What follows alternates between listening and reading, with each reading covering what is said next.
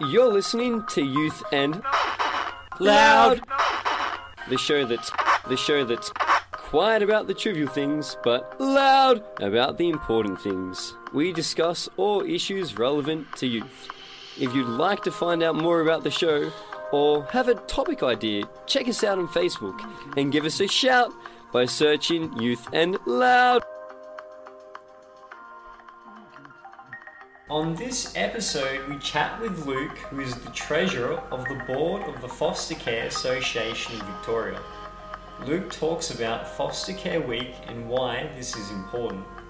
He also talks about his own experience in foster care, some of the challenges that foster carers might face, as well as how the friends and relatives of a young person in care can best support them.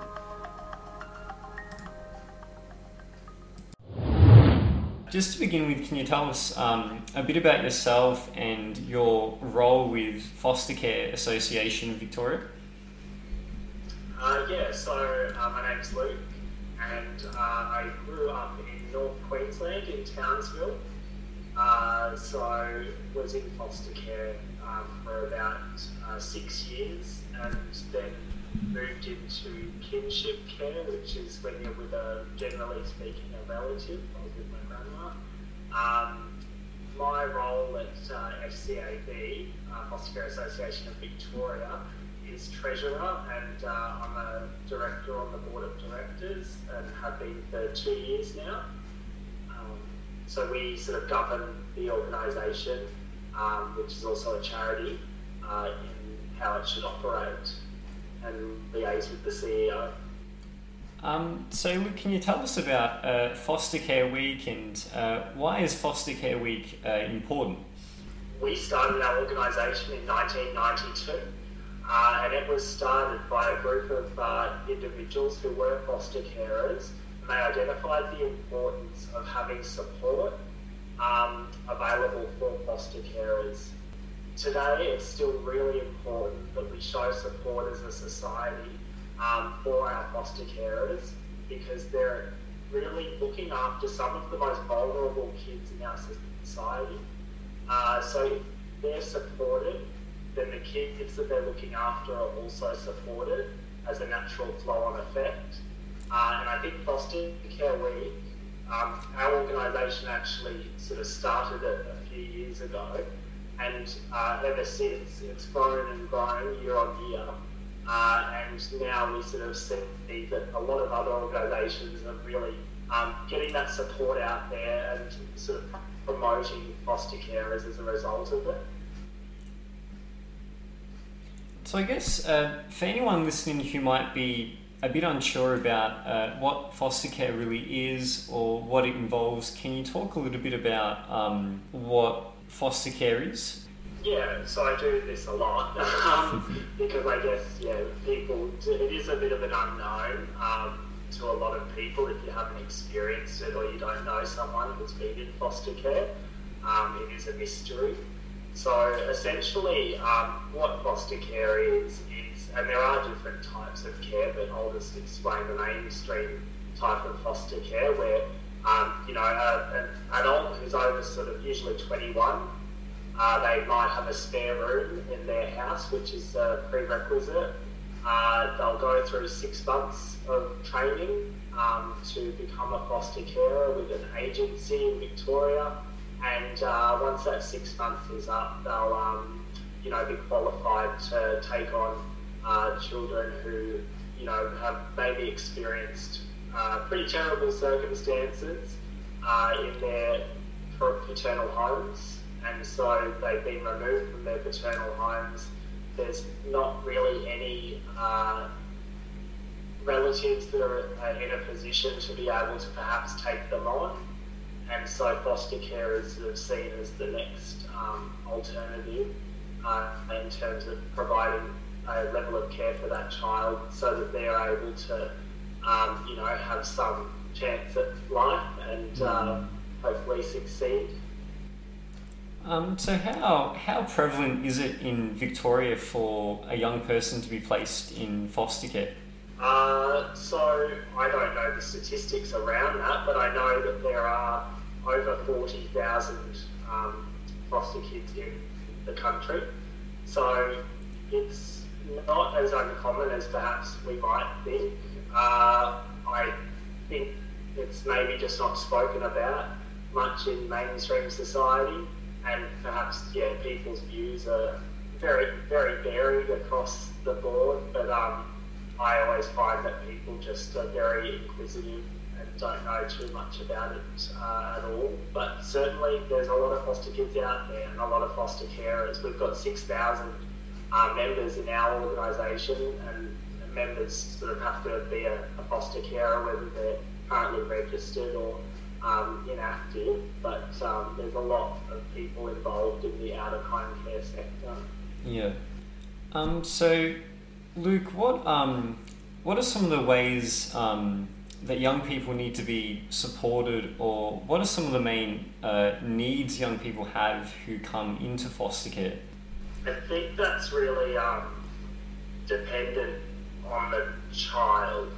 So um, I have sat in many um, sort of introductory sessions for foster care with um, people who are sort of working out whether they'd like to maybe become a foster carer. And the question that's sort of asked more than any other is, what would what can we do in this scenario if the child was to do this? Right. And the answer is always it's a case by case basis mm. because every child's experience is different. Yeah.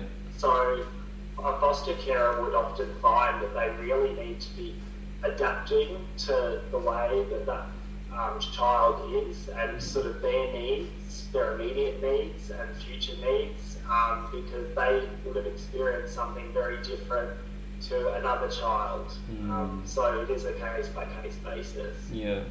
So I guess Luke, would you say there's um, a sense of uh, flexibility for foster carers? Um, so um, it's important to be flexible with your foster care about how you support and accommodate um, a young people who comes under your care. Oh yeah, one hundred percent. So um, yes, you really just need to be uh, approaching foster care with an open mind and an open mm. heart. Um, you will come across kids who have experienced the worst of the worst and all different kinds of terrible experiences, but um, it's important just to acknowledge that every child's experience will be different.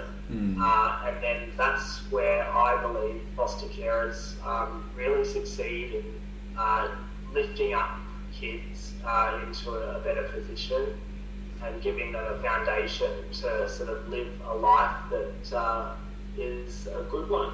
Yeah. Um, so, what uh, what role can friends or family of a young person who gets placed in foster care play, or how can their friends or family best um, support that young person? If I think back to my time in care, um, which was a, a, little while ago, I'm 30 now, but um, when I was in care, I really would have valued someone to approach the topic at the time. Um, and of course, people knew, but it, it, it is kind of taboo. Mm. Um, if you don't live with mum and dad, then it doesn't necessarily get spoken about um, because it's always sort of people questioning how they would approach the topic. Uh, and it's a bit of an uncomfortable uh, topic to broach. So yeah. I really think just someone bringing it up with me and being just open about it and um, having just a, an honest and open conversation would have been yeah really helpful. Um, so that would be my advice to mm. anyone who may have a friend or um, or a relative who's in foster care. Just you know bring up bring up the conversation. If they don't want to talk about it, they'll tell you. But I think it's mm. uh, important just to normalise it, so to speak. Yeah. Um, I guess I'm just wondering what the best way to normalise that conversation would be, or is there a way, I guess, to to phrase or to word um, a particular question to show support?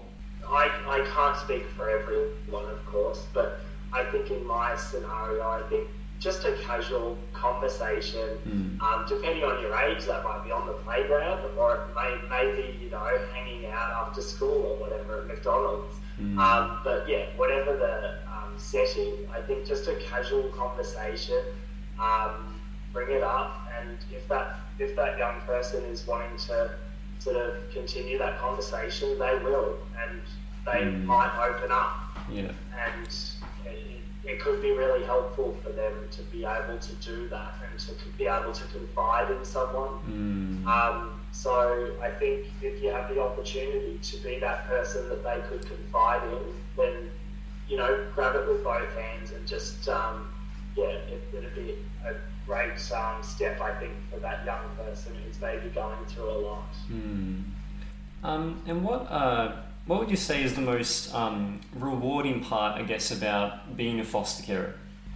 I think um, the quote I always think about is uh, one that I read from a foster carer, and it was, um, and she just retired from being a foster carer, and she said, um, it's really awful sometimes being a foster carer um, because you know you're dealing with the, the worst of the worst situations but it's even worse to not be a foster carer. Mm. Um, and I thought that was really, um, really great. Um, yeah. People just fall in love with like the kids, obviously, um, and just you know being able to shape someone's future uh, and give them a life that they wouldn't have been able to have otherwise. I think that's such a gift. Mm. and foster carers, they um, really class as such, and they approach foster care with such um, determination to shape these kids' lives into um, lives that have much more meaning and sort of opportunity than perhaps they would have otherwise. Yeah. Um, so, what are some of the challenges that um, foster carers might encounter, Luke?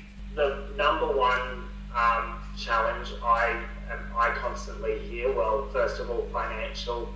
Um, foster carers aren't necessarily, you know, um, they're not necessarily from one demographic, but uh, if they sort of aren't well off, then there is the financial element to it, and that's probably one of the most common um, pieces of feedback that we get. Uh, so that would be number one, and number two is perhaps just the um, the sort of trauma that's experienced from when a foster child is taken out of their placement with a foster carer.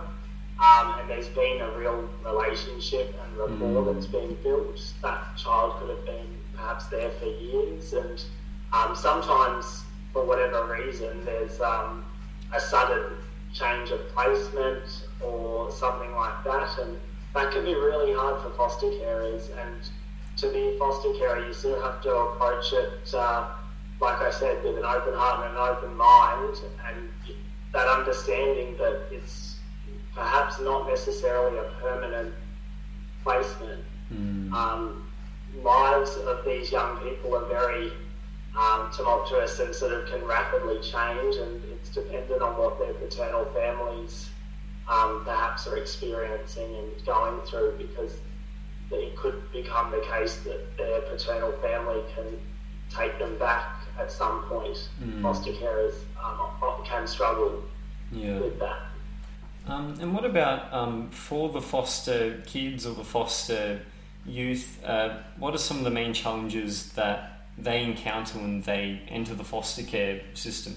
Again, just thinking back to my experiences, I think just um, you can imagine just going into a completely foreign environment and thinking, this is now my home for an undetermined amount of time. You could be eight, I was eight years old and I thought I'm going to be here for another 10 years. And not that it was terrible by any means, but it's just this um, uncertainty that you're faced with that's probably the biggest challenge. Yeah. Um, and then just the constant change and instability. Um, I, I myself had probably a, what would be classed as a fairly stable home, uh, a fairly stable placement, um, but I know many, many kids that are just thrown around um, into many different placements. Uh, and also, um, being separated from siblings is another big issue. Mm. Um, I went into foster care with my sister.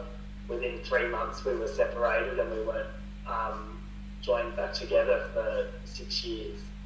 And what, I guess, for anyone who is listening who might be interested to find out more about foster care, they might be uh, thinking about becoming a foster carer, um, where's the best place for them to go to find out more information?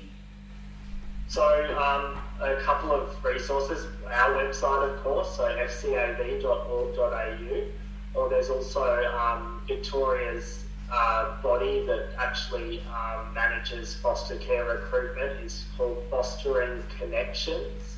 So you could just Google that, and that will have a lot of resources and um, line to be able to call through and just get some, you know, um, high level information, and they'll point you in the right direction as to um, what the next step is. Yeah. Um, so I think with that uh, is all the questions that I wanted to ask. But before we finish today, is there anything else that you'd like to to say at all? I think yeah, just on my point of if you do know someone or you have or you suspect someone uh, is in foster care or any type of care for that matter, um, broach the topic, um, reach out to them and normalise mm. uh, foster care because those kids have suffered quite a lot um, mm. and they could really use probably someone to confide in. Mm. So um, reach out. Yeah. Um, well, look, it's been really good to chat to you. Um, I think you've had a lot of uh, valuable and insightful things today, and I think that's going to be really good for our listeners to hear a bit of your feedback and particularly coming from someone who has experience in foster care, I think it's really good to um, get a bit of your insight and um, knowledge about this. Um, so, thanks heaps for coming on the show. It's been really good. That brings us to an end of this episode of Youth and Loud. Thanks for listening, and we'll catch you next time on Youth and Loud.